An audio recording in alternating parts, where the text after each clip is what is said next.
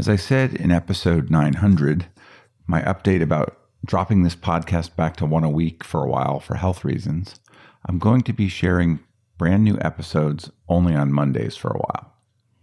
I'm going to use my usual Wednesday and Friday slots to reshare some excellent older episodes. What follows is one of those interviews.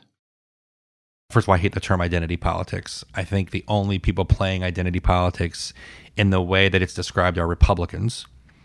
Democrats did not choose to change the seating in the United States Senate so that two women would coincidentally be sitting behind Susan Collins so that the TVs would show three women while she gave her speech supporting a sexual assaulter.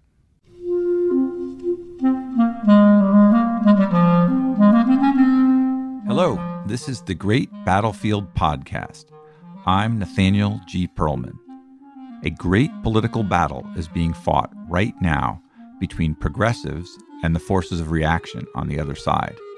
This show is about the political entrepreneurs and other progressive leaders who are finding new or improved ways to fight. Guy Cecil is chairman of Priorities USA. That's a very large progressive super PAC dedicated to mobilizing voters for races up and down the ballot in 2018 and a key player on the battlefield of our politics. Priorities is also laying the groundwork for the fight ahead to take back the White House from Trump in 2020. Guy is a former teacher, minister, campaign manager, executive director of the Democratic Senate Campaign Committee, and was field director for Hillary's presidential campaign in 2008. He's seen our politics from a lot of angles and knows a great deal about how our side is organized and fighting. I thought Guy and I had a good conversation. Have a listen. So, first our sponsor, and then my interview with Guy Cecil with Priorities USA.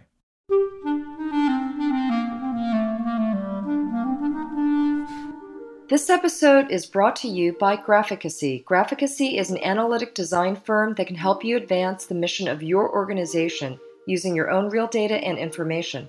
They are 21st century visual communicators who create interactive graphics, motion graphics, and data visualizations. You can find Graphicacy at graphicacy.com. That is G R A P H I C A C Y.com. With Graphicacy's help, you can visualize a better world.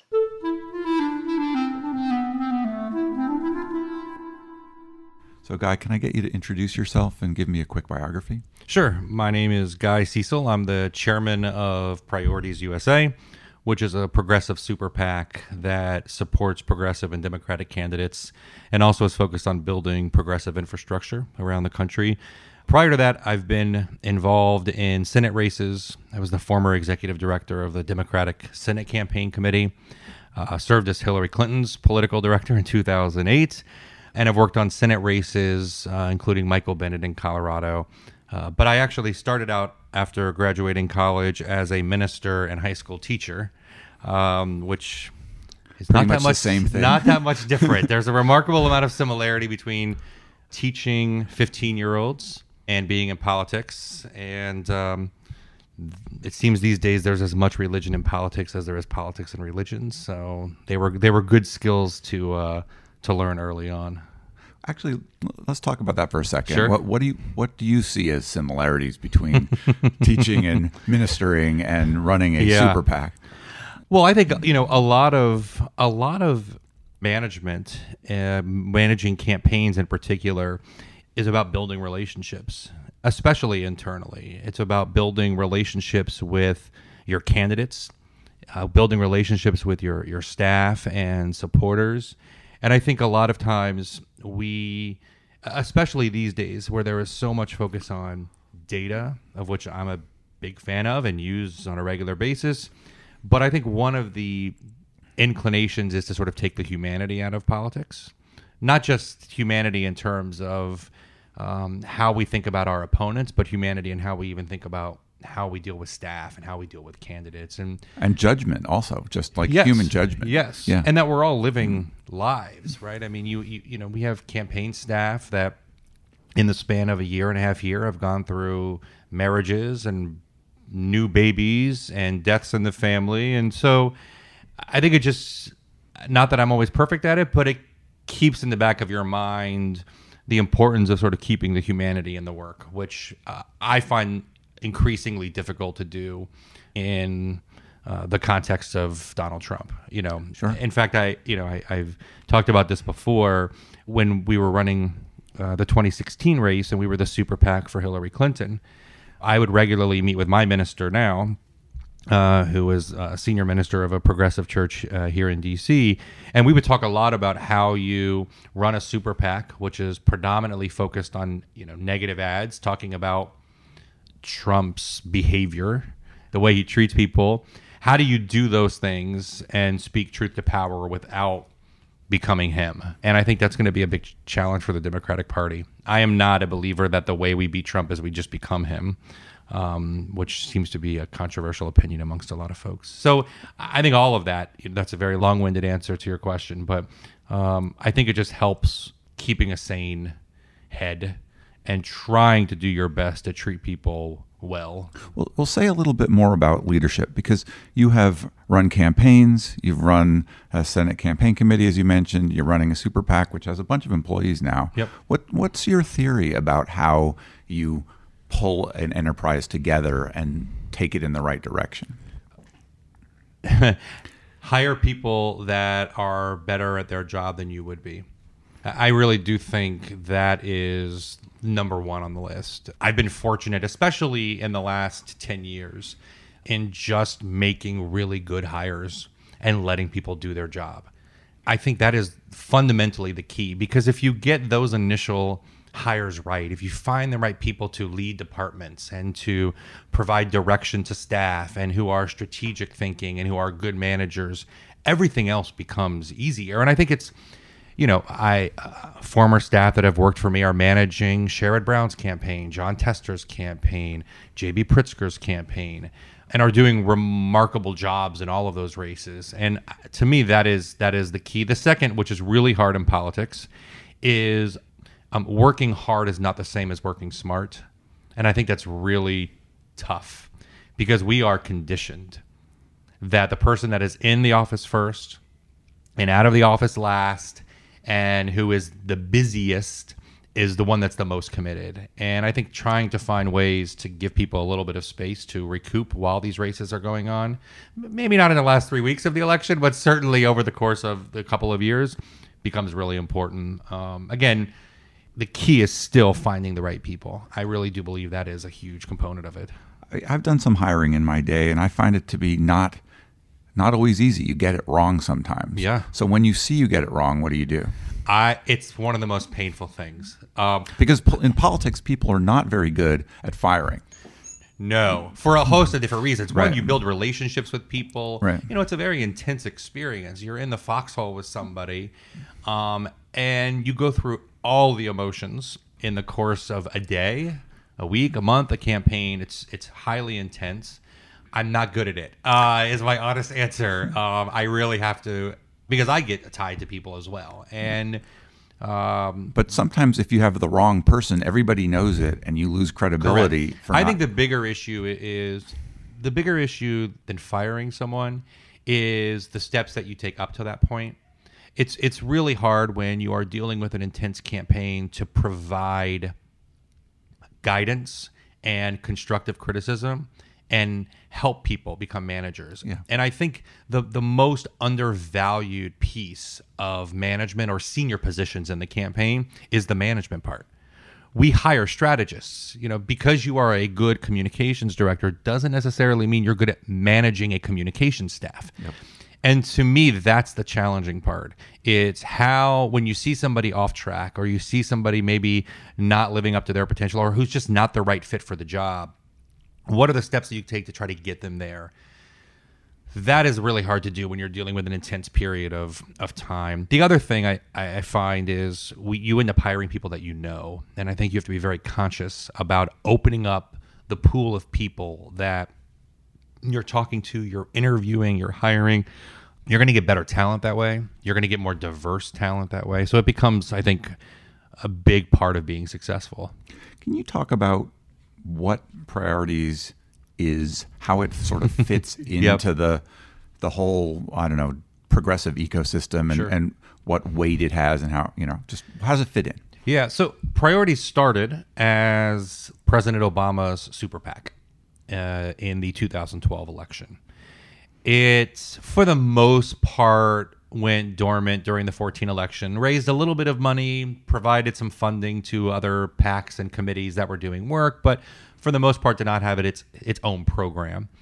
Continued in 16 as Hillary's super PAC, which is uh, when I joined the organization. I think it was October of 2015. Um, and then after 16, we And, decided and it raised and spent like two hundred million two- dollars, a little over 200 million dollars, which yeah. is a, a substantial a lot amount of money. money. Yes. When we talk now about 2016, it's impossible not to Yeah. think about that with the result in mind. Yes. What do you wish you had done Yeah. differently? Because obviously you must, since it was so damn close. I think that there's, I would say there's two things quickly. One is a structural thing, which is why priorities exist now, which is I wish we had um, a longer runway to get ready. Um, and this is something that the left is just, we haven't been good at. And what I mean by that is building infrastructure that is not just candidate based or issue based. And by the way, appropriately so, we tend to wrap ourselves around candidates we love or issues we love. You know, I'm an Obama voter. I'm a Elizabeth Warren, voter, a yeah. Cory Booker voter. I'm a climate voter. I'm a criminal justice voter. But what happens in those circumstances is you end up becoming a very cyclically based movement that is not necessarily always electorally focused in the best way. The right, no doubt, they have candidate and issue oriented groups, but they also have organizations like Americans for Prosperity, which are funded 365 days a year with clear budgets from the very beginning, a command and control structure that allows them to build infrastructure. So, starting in October, or maybe a little bit earlier, preparing for a presidential race where you're going to spend money. And by the way, you have no idea how much money you're going to raise at that point. I would have started earlier and I would have joined earlier and I think we would have been better prepared. I think in terms of sort of the strategic approach, independent groups are in a unique position in one respect. Yes, you're independent, you are raising this money to support a particular candidate, but you're watching what the campaign itself is doing and you're you're essentially letting them take the lead on a number of things. So you watch, for example, what states the campaign plays in. And then you follow. You make decisions based on because they you know, the reality is $220 million is a lot of money, but in the span of the entire election, it's a relatively small amount of money. It's less than five, six percent of the total spend on 2016. So you really have to dis- figure out what your role is. You're going to be a value add, following sort of the public strategic direction of the campaign. I would have, in hindsight, of course, Yeah. I would have done that a little bit differently. yeah. I would have made different funding decisions in that regard. Like in terms of, Uh, what states- what geographically states you're or, in. or like message or mostly what states you're in. I mean, he, so I mean, think about it this way: if you are in Pennsylvania and you have on television between all of the things that are on the you know presidential race, House races, you have ten thousand points of television. So, for your listeners, a thousand points of television means that your average viewer sees an ad 10 times. So 100 points equals one view. So you have 10,000 points of television. That's a lot of television. It's very difficult if you're only a thousand points of that television to open up an entirely new line of attack because it just gets drowned out by everything that's happening. The other piece is while we did spend over $35 million online, clearly, you know, because of the focus of our group now, we're spending 100% of our money online in 2018. I certainly would have thought about spending more online. so that's a that's a huge change. yes. What drove that? Yeah. So it doesn't mean that we're always going to spend 100%. but we'll that's- we'll but- probably but- do eh, but television there's been next an cycle. awful lot of people that have argued we should have done this a while ago. or yeah or or Yes. or the incentives in the whole industry should be more in that direction so here you are Yes. you're you're throwing your stake all online Correct. So a couple of reasons. One, there are other organizations that are focused predominantly, although not only on television. So just adding more television into the mix does not make sense. We start at that basic fundamental premise. Like we're not in the business of just throwing good money after bad. And but but the big issue is going back to the structural piece. We just we've been dropping the ball. You look at 2016, the top 20 House races, Republicans spend 28% of every dollar online. Democrats spend 4% of every dollar online, Huge despite difference. the fact that we rely more on young people and people of color who are disproportionately online and mobile first. I could talk about Senate races, governor's races, the presidential race. It would all look the same in terms of our disparity. Number two, we don't invest year round. And you can't just wake up and decide, gosh, we're going to do some good creative content. You have to have a theory of the case around testing, around creative development, around buying and targeting. You have to have data that is not just built on a voter file that was designed for 1994, which tells you what door to knock on and tells you where to send a piece of mail and provides phone call guidance, but not necessarily focused on digital first. And then lastly, most of the creative has been terrible. It's been taking even good TV ads, recutting them and putting them online. We decided that we needed a structural change. So we spent a year and a half not only doing mid uh, off year elections and special elections, but doing issue campaigns around healthcare and taxes. And we've been building the data sets, the creative testing, the creative team. Um, in fact, when you when you come into our offices here, or you go to New York, or uh, folks in California, of our 70 staff, 41 of them are on our creative team. So you're much more likely to run into a videographer, script writer, graphics motion person at priorities than you are to run into, you know, a political hack like me. That's Uh, a huge difference. yes. That's a huge difference in how politics is being conducted, isn't it? Yes. No. A- absolutely. And um, and it, and it's critical for us because we have been falling farther and farther and farther behind. We need to catch up. But that's kind of what the presidential campaigns were changing. Like internally, for the last bunch of cycles, the presidential campaigns on our side, at least, had their own creative teams. They had their own internet teams. They were building lots of the Right. types And of then they things that you're doing. And then they end, and we don't have that institution. Right. And, And we don't. the- and those people separate out, and sometimes form consulting firms, or sometimes leave the game. Or, That's right. No, they're not- that's that's exactly right. And Senate races and House races don't have two billion dollars. Don't have a billion dollars. most of them don't. Don't have capacity to have their own creative teams, to have a slew of buyers and targeters. That's just not the way most of politics works. And so uh, what I worry about is we like a lot of things we've done in the last 8 years, we let the presidential campaign blind us to deficiencies on the left. And so our job has been let's solve them. Let's solve them from a long-term basis and then let's solve them for 2018. So we're in 7 Senate races, 40 House races, and 3 governors races in 2018 with 100% digital buys. So talk about like how this is actually working internally. Yeah. So you've hired up enough of a team to do this kind of creative work. You have money to spend, but how are you figuring out what to say? How Sure. are you like what's the process? So one, we work with great partners. So we work with a Senate Majority PAC on Senate races. We work with House Majority PAC on House races. Those are the PACs that are responsible primarily for those sets of races. We work a lot with local people.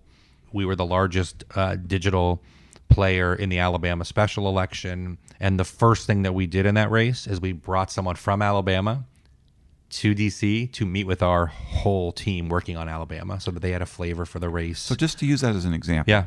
What did you do in that race? Yep. Like what was the specifics? Yeah. So the great thing about the way we're set up now is we, I mentioned that we have a creative team. We also have a team of analysts and buyers and targeters uh, in house. We have people that have experience in strategic thinking about these things, and we've brought in folks from outside of politics. I mean, that's one of the great things about this flexibility is we've hired people from the Onion and BuzzFeed. We've hired people from ESPN and BET that have bring experience.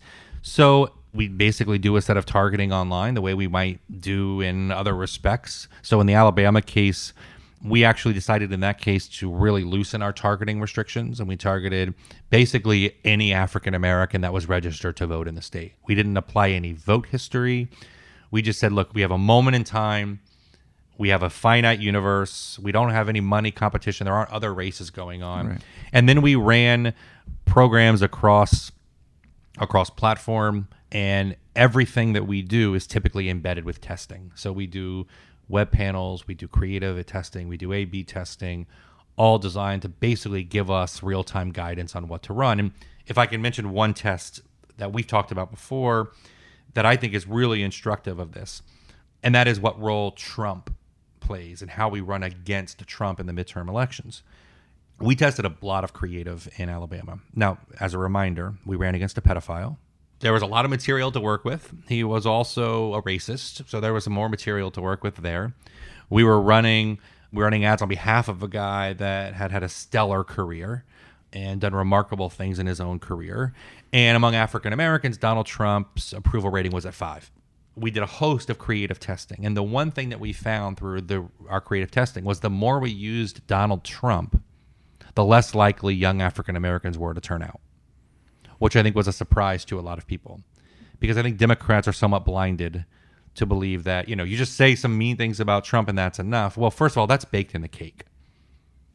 You have a 90% unfavorable rating with African Americans. What more are you going to say about Trump? Secondly, Donald Trump, to a lot of young voters, is the epitome of why voting doesn't matter from their perspective they either voted for Hillary or their friends voted for Hillary. That the country's reaction to the first African American president was to elect a misogynist, racist, homophobic jerk. My words, not theirs. um, and so that's some of the, for- his better characteristics. yeah, yeah. I'm trying to be. You know, that, that's me being. That's me being kind. That's what- but but so to them, he was an embodiment of voting not mattering. Yeah. And so to continually shove him in their face actually had a backlash. And so then we decided, gosh, we should go test other messaging, Democratic Party messaging. So we tested a slew of messaging from other organizations. We did it anonymously, removed, and guess what? A third of the ads produced backlash. Ads that Actually hurt these you. organizations thought would turn out to vote were actually having a depressing effect on turnout. and you were doing your own testing. You're, do you use any external group to help you test? Or you we, that we do have external consultants that work with us on some of the testing, and then we do some internally. Yeah. But that would be one example of like not just thinking you you know an audience and actually letting the data guide and maybe adjust your you know suppositions about a race. Democrats, in my experience, have a ambivalence about super PACs because, in general, we don't think that that's the right way to be running campaigns Sure. in the long run. When I talked to JB, who who you know from Yep. from uh, many things, uh, Yep. your previous director of the DS, he was like a little sheepish, I would say, about like what he's doing. What's what's your view about this as a type of actor in politics? Where's the money come from? Yeah. Why should this be a way we're doing it? So first, I would be in favor of a much different campaign finance system. I think the campaign finance system we have is you, you couldn't create a worse system if you intended it for a whole host of reasons. And until Democrats take power, there's not going to be a change. Republicans have no incentive to change the current structure because it works for them. Two, I am not a believer in unilateral disarmament. I do not believe we should allow independent groups to spend three, four, five, six hundred million dollars beating up on progressives, beating up on Democrats, and hamstringing ourselves in in that regard.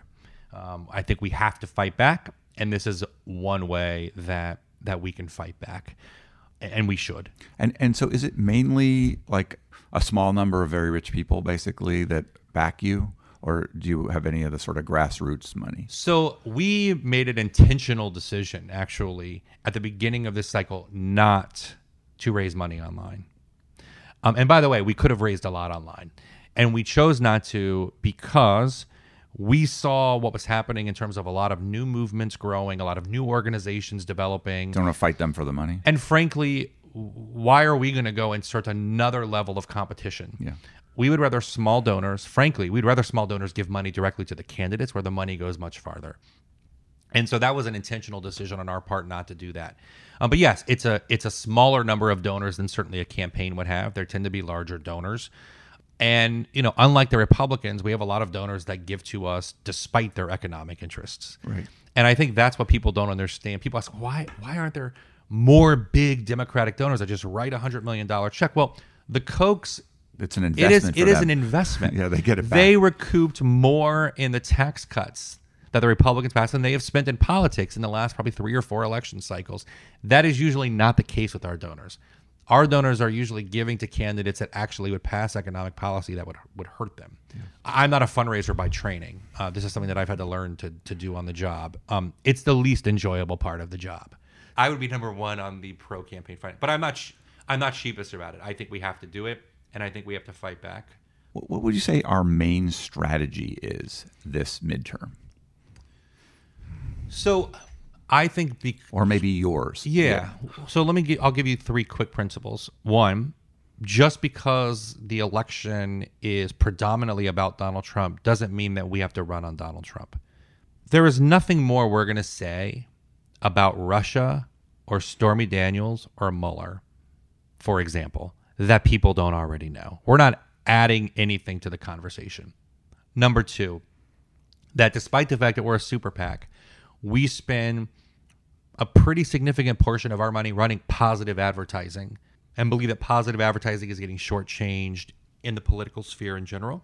And, and when you're doing that, are you talking about the seven, Yes. the forty, and the three, the candidates that you're supporting? So we either are talking about them. So in the Alabama case, 70% of our advertising was positive. Mm-hmm. Or we're talking about the power of voting. So we may not be talking about a candidate. We may be saying to a voter, look, you care about criminal justice. The way to impact criminal justice is to vote. So it's more about trying to do what we can to remove barriers, informing people through voter guides or through distributing news, you know, through Facebook feeds or doing original creative content. But we we we value positive advertising as much as we value traditional super PAC negative advertising. And number three, we believe that that candidates should be focused on healthcare, the economy, and the day to day things that people are worried about. Not because other things don't matter, but we've seen in almost every exit poll done and in almost every poll that's been done, healthcare has continually been a top three issue. And don't take my word for it. Dana Rohrabacher, one of the most unhinged conservative Republicans, currently has an ad up talking about how he's in favor of pre-existing because condition it's protect- hurting him. That yes. means yes. Josh Hawley in Missouri, who is one of the attorneys general prosecuting a case to get rid of protections, is running an ad right now saying he's in favor of protecting pre-existing condition. So we're on to something, and we just need to continue to execute through the end. How do you think we're doing? Like, what's your view? Right here, we're about what are we about a month out? Yeah. What's what's your what's your mood? My mood is I remember a lot of prognosticating uh, in 2016. Uh, so I always use the word cautiously in front of anything I say. But But you've been through a lot of these cycles. Like Yeah. you you you know the rhythms. I mean, midterms are. I've been through really awesome midterms. You know, in 2006, I worked at the DS. We picked up six uh, Senate seats. We picked up House seats. We could do no wrong. And 2010, it was a horrible election for Democrats. And I uh, worked for one of the few people that actually bucked the trend in Michael Bennet in Colorado. So that was a great experience. And then I was at the DS in 14, where you could just do nothing right. I mean, you might remember at the end of 14, like the Republicans were running ads talking about, you know, ISIS was bringing Ebola over the open Mexican border. I mean, it was just a really, yeah. these midterm cycles in particular have a mind of their own. Um, I think we're in a reasonably good position to take back the House, but I think it's going to be close. A lot of the the public prognosticators have talked about the fact that Democrats essentially need to win the national vote by six to eight points to have a chance of getting the majority. That's how gerrymandered the districts are. We're doing really well in governor's races right now, especially in the Midwest. I think we're going to surprise a lot of people with our success in governor's races. And in the Senate, we are remarkably competitive given where the map is. I mean, you think about uh, we got like red states everywhere, and yet, you know, we're in the margin of error in terms of plus minus two seats. One of the things that seems really clear about this cycle in the Senate is that you do have all these Democrats running in red states, and that a election that gets nationalized may be really bad for them. Yes. and that the Kavanaugh fight may have done some of the work in doing that. How do you unnationalize something, or is that possible when you got Trump coming in? Yeah. He can come in and nationalize a race for a few days, and that might move it a few points. It's it very difficult. Snap back. Yeah. It's really difficult. I will say this: the the one good thing is that a lot of these red state races are in smaller states where people get to know their senator in a way that's just fundamentally different than a state that's the size of Florida. Mm-hmm. People in Montana know Jon Tester. Yeah. They know he's a farmer. They know he gets back home and farms his own. Like they know him in a way that big state senators are rarely known. And so that's that's one way. Is you look at the advertising that somebody like Tester or Heitkamp or McCaskill run. A lot of it is about grounding them in their state. A lot of them have served for a long period of time. Um, they come into the race. You know, when politics is pretty divisive, most of them started this election with a net positive, favorable rating. So that's some of it is doing everything you can to ground yourself in the state. I think a lot of times when people are getting ready to enter into a shitstorm, they think one of their reactions is to turn away from it. And a lot of times you just have to turn into it. I think the stuff that Heidi is doing right now, you know, she's advertising right now on Kavanaugh to camera, explaining her decision. Um, I think there's some power in that. Um, High risk, high reward, maybe. Yes. Yeah. Um, and there's no other way to do it. Otherwise, you're just ceding the territory to the other side, which I think is. a And right now, they seem to be kind of pursuing on Totally. that, right? Like they, Oh, they're doubling down. without a on- doubt. Yeah. But it's hard. It's. I mean, I I've been around red states. Um, you know, my first campaigns in politics were a Senate race and a governor's race in South Carolina Hollings. in 1998. So I'm dating myself. He was a Um, character. Yes. Whenever you refer to your opponent on stage as a as a GD skunk, um, yeah.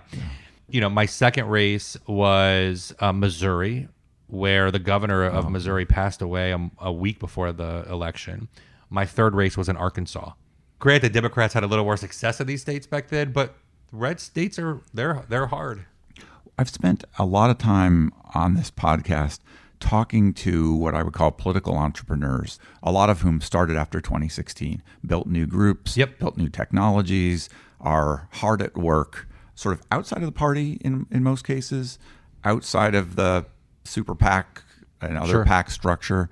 What is your observation generally about what's going on there, and to what extent have you connected with that or not?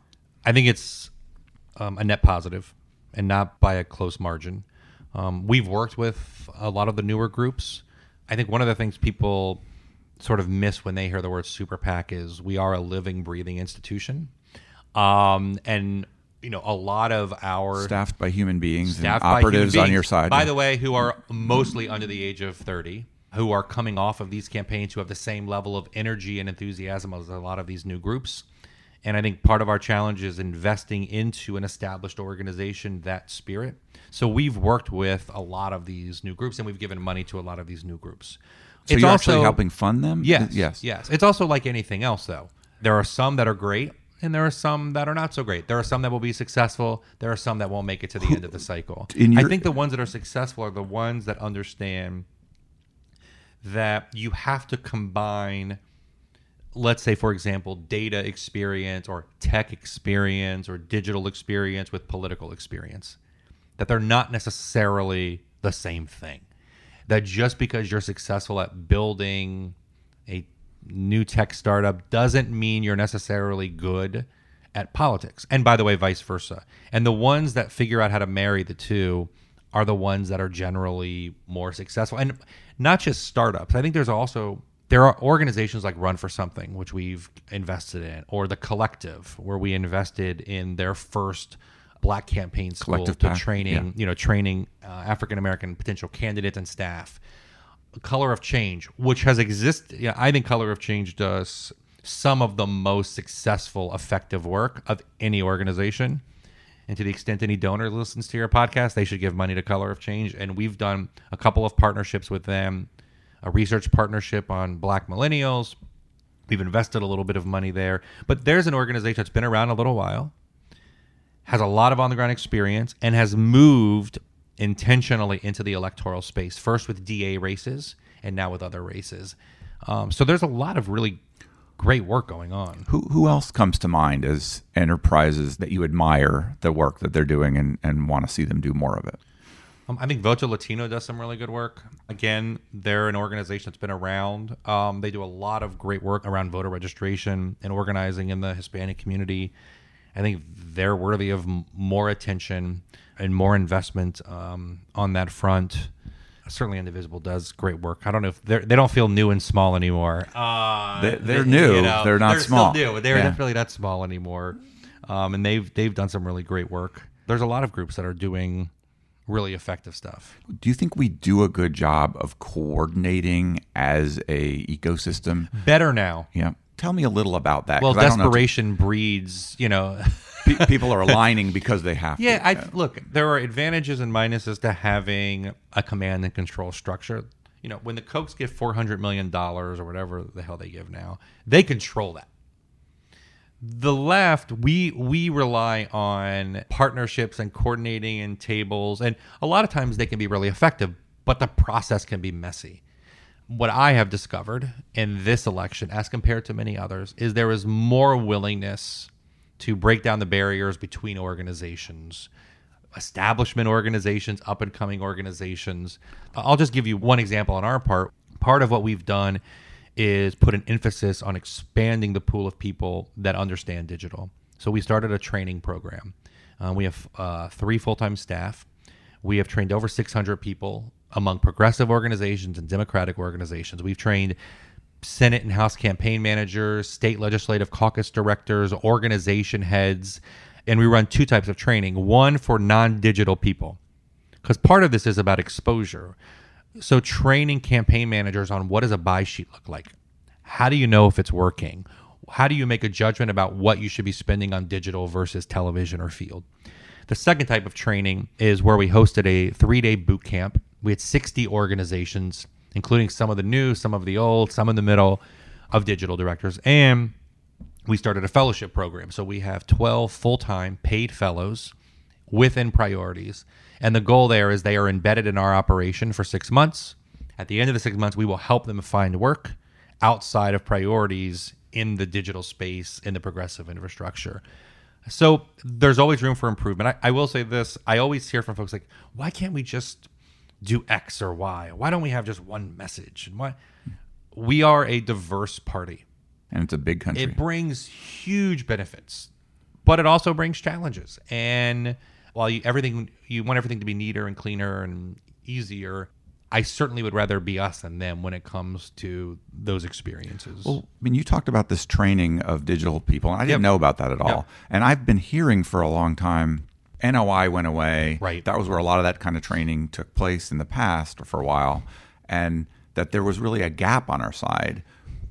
How did you decide to go after that, and what other gaps do you see? honestly, you know, like a lot of things that we do, a staffer comes and says, I really think we need to do this. And we say, okay, let's see if we can find some money. Let's see if we can find a few donors that find this, you know, of importance. Let's make sure there's a need that organizations want to participate. It's an advantage that we have in that we get to go proactively seek things out. You know, we've talked a lot about the digital. The other thing that Priorities does is we are very involved in uh, voting rights and voter suppression litigation. So we are on our ninth lawsuit suing states for voter suppression. We've won eight of the nine cases, and we expect to hear the results of the ninth case this week. But let me give you one example of this. So I went to the University of Florida. Someone last year sent me an op ed that a UF student had written in the, I believe, the Gainesville Sun. And it was about how unfair it was that the Secretary of State in Florida was unilaterally deciding not to let public colleges and universities be early vote locations. So I sent it to our lawyer and I said, We have to be able to do something about this. Right. He goes, Sure. Fast forward, we are funding a lawsuit with League of Women Voters, the Andrew Goodman Foundation, and six plaintiffs. We win. And today, there are public colleges and universities in Florida that now have early vote locations representing about 850,000 students. When you have the luxury of just hearing new ideas and deciding to implement, you know, it makes it makes it a little more fun. When I'm talking to you, I feel like you're pretty engaged in this. Yeah. But you've been doing this cycle after cycle. That Yes. tends to be a little bit of a, a, a burnout job. Yes. What do you see for yourself looking Yeah. forward? I mean, part look, I'm I, And what motivates you to keep in this game? I mean, I am a little burnt out. Uh, that's okay. That's the nature of Um, working hard. I will say this: the fact that we are doing new things makes it interesting. I mean, I'm a competitive person, Yeah. So a, I want to win, Yeah, and there's a lot a lot at stake. and and I mean everything I care about is on the line. So you suck it up and you do the things that you need to do. But having an organization where you have 40 creative people and you have most of our staff under the age of, of 30 and we are pushing the party to do something that is fundamentally different than it's done before, which occasionally causes A ruckus. friction. Yep. Sometimes you need that in order to be successful. The fact that we're having success in the voting rights space, I mean, it's that that actually is is motivating. The fact that we're pushing boundaries of what it means to be a quote unquote super PAC. I mean, the reality is Priorities has a nonprofit foundation. We have a C4 nonprofit. We have a super PAC. We are structured like a lot of organizations, Emily's List, Planned Parenthood. It's just people know us as the PAC and they.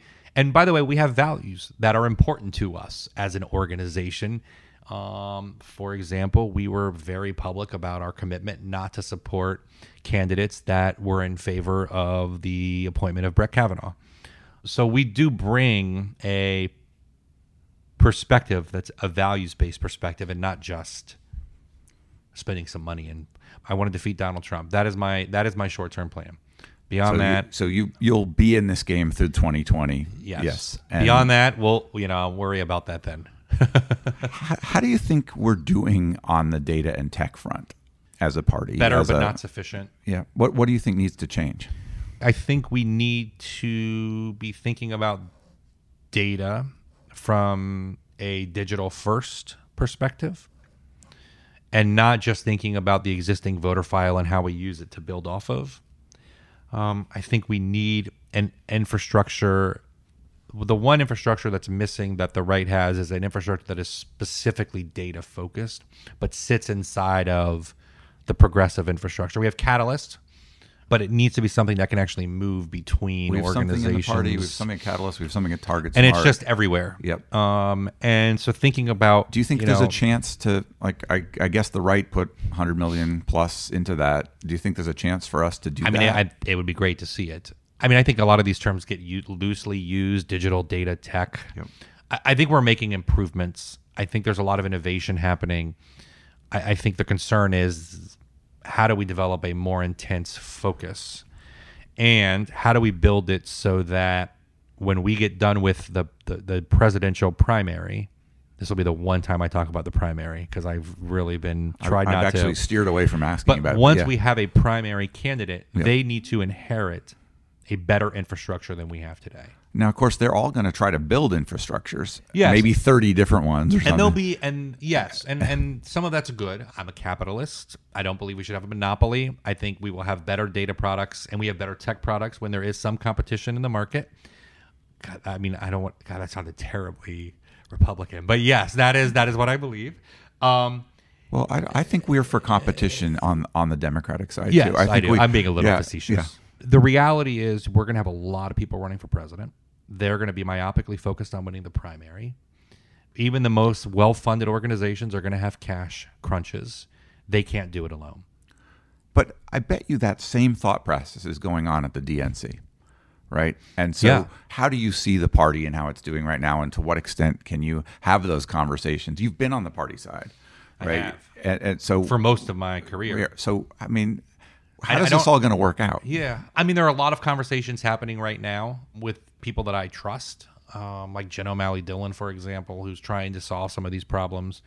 So I'm I'm optimistic that there's enough momentum to create these structures, like we talked about, that it can be successful. You know, the party itself, I think the DNC inherited a organization, or the organization was worse than anybody imagined coming out of 16 and they've come part of the way to climbing themselves out, but they they still have a ways to go. What do you think reporters that write about elections, that write about the role of super PACs, what do you think they get wrong? You know, that's a good question. I, I think reporters are getting a lot wrong about the election right now. Just Like what? Generally, if I hear one more time that you know Democrats can't win if they only focus on Donald Trump, Democrats can't win if they don't have a message. The way that you can evaluate what candidates are running on is how they're spending their money. Because that's the thing that it, to them, right? They, they spend all of this time in an eight by eight room raising money.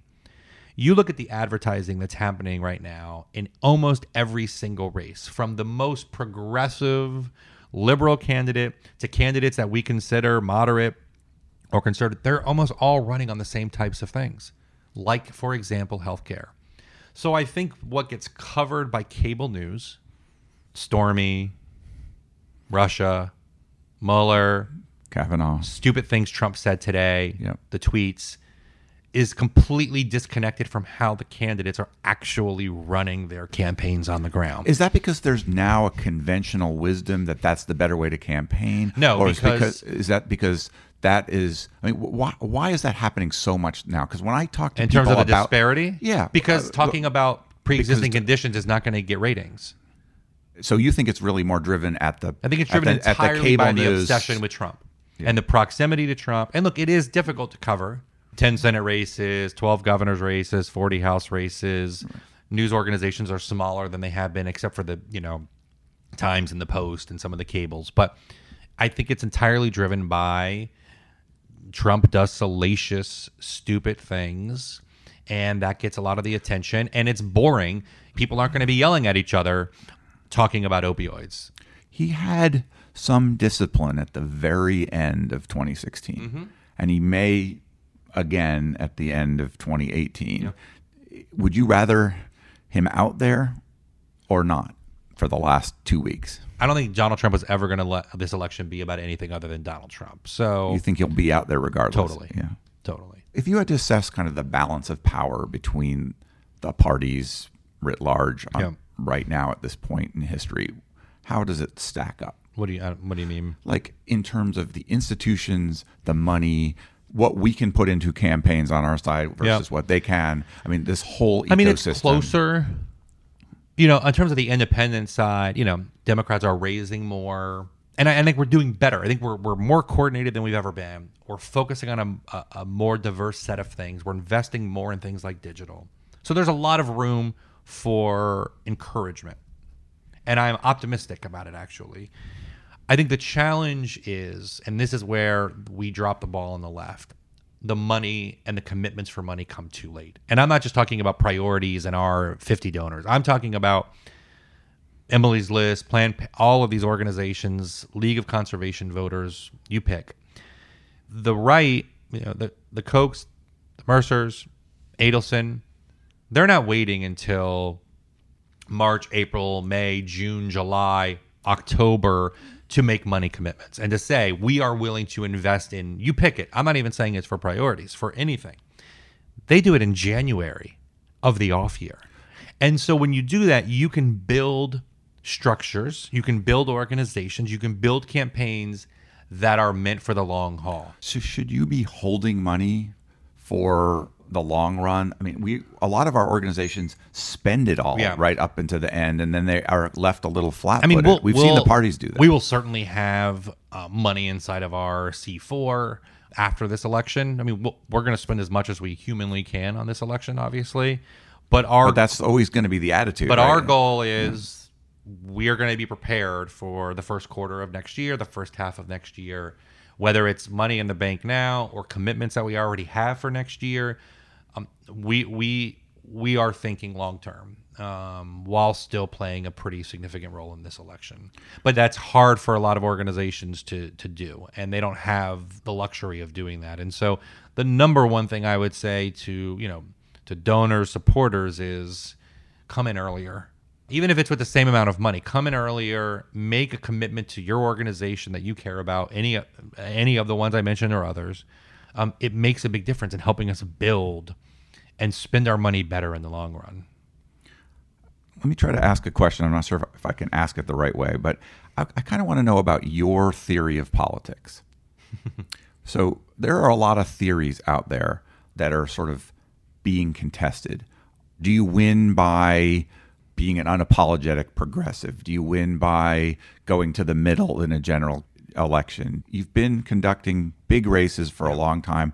What do you think is sort of the main rules of thumb about winning elections in America? I think first the authenticity of the candidate matters a lot more than we want to give credit to. Candidate skills. is- Yeah, is, candidate skills and also being your authentic self, being a three dimensional human being. I mean, there's been a lot written, for example, about women running this cycle and about them not running as a awkward you know version of what a man looks like running for office and that they're talking about their personal experiences and they're making a connection. I mentioned i mentioned earlier this issue about how red state democrats can be more successful in small states. Why?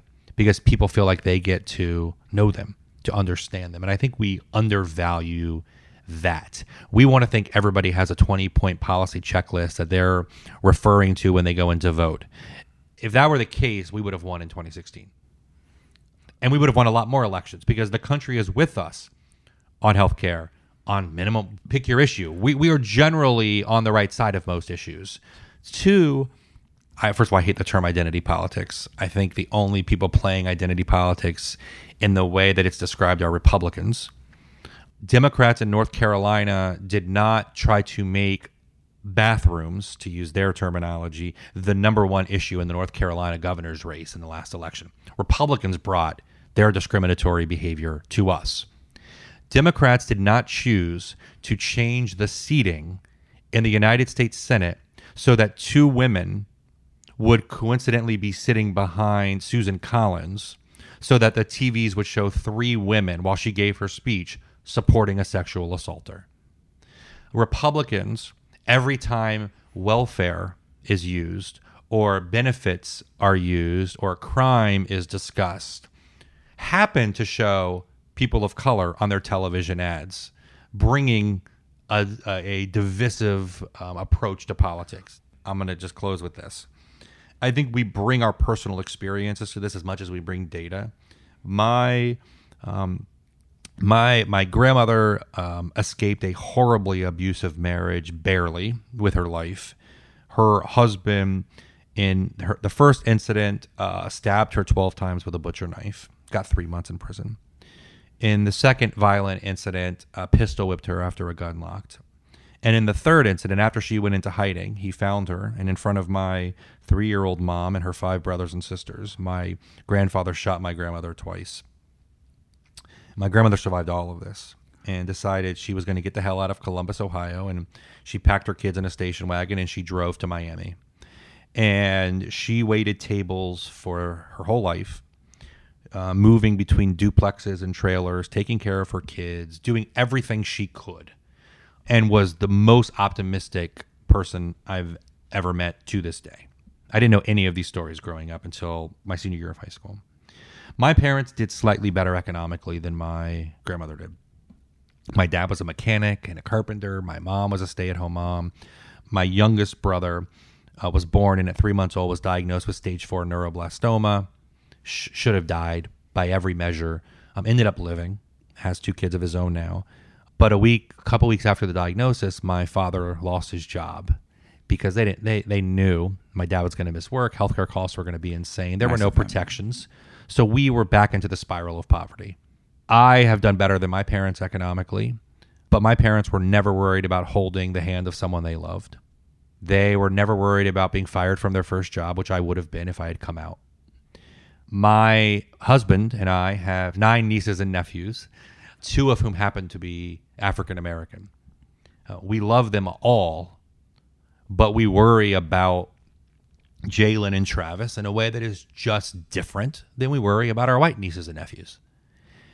My belief is the value of our party is when we can communicate to people that the white working class wages, the family struggling with healthcare costs, the the gay kid who's just worried about being himself and the black child who has every hope and dream that a white child has or hispanic child or an asian child has that all of those people they they just deserve a fair shot they're not asking for a handout they just want a shot and for the last you know 3 decades we have continually been building a system and a government and a society that puts every obstacle in their way that is my approach to politics.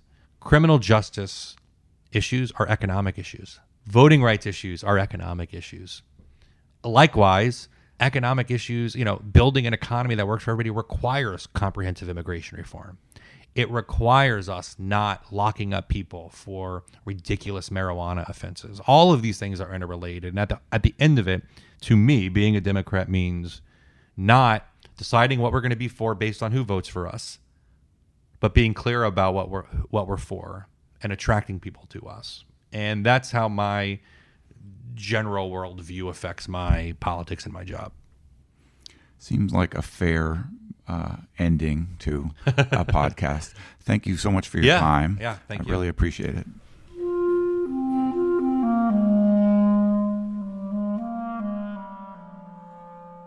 That was Guy Cecil with Priorities USA. Guys at priorities.org. I really hope that the work that Priorities is doing will make a difference for Democrats this cycle. This is Nathaniel G. Pearlman with a Great Battlefield podcast. You can find us at resistancedashboard.com or by searching for Great Battlefield in places where podcasts are found.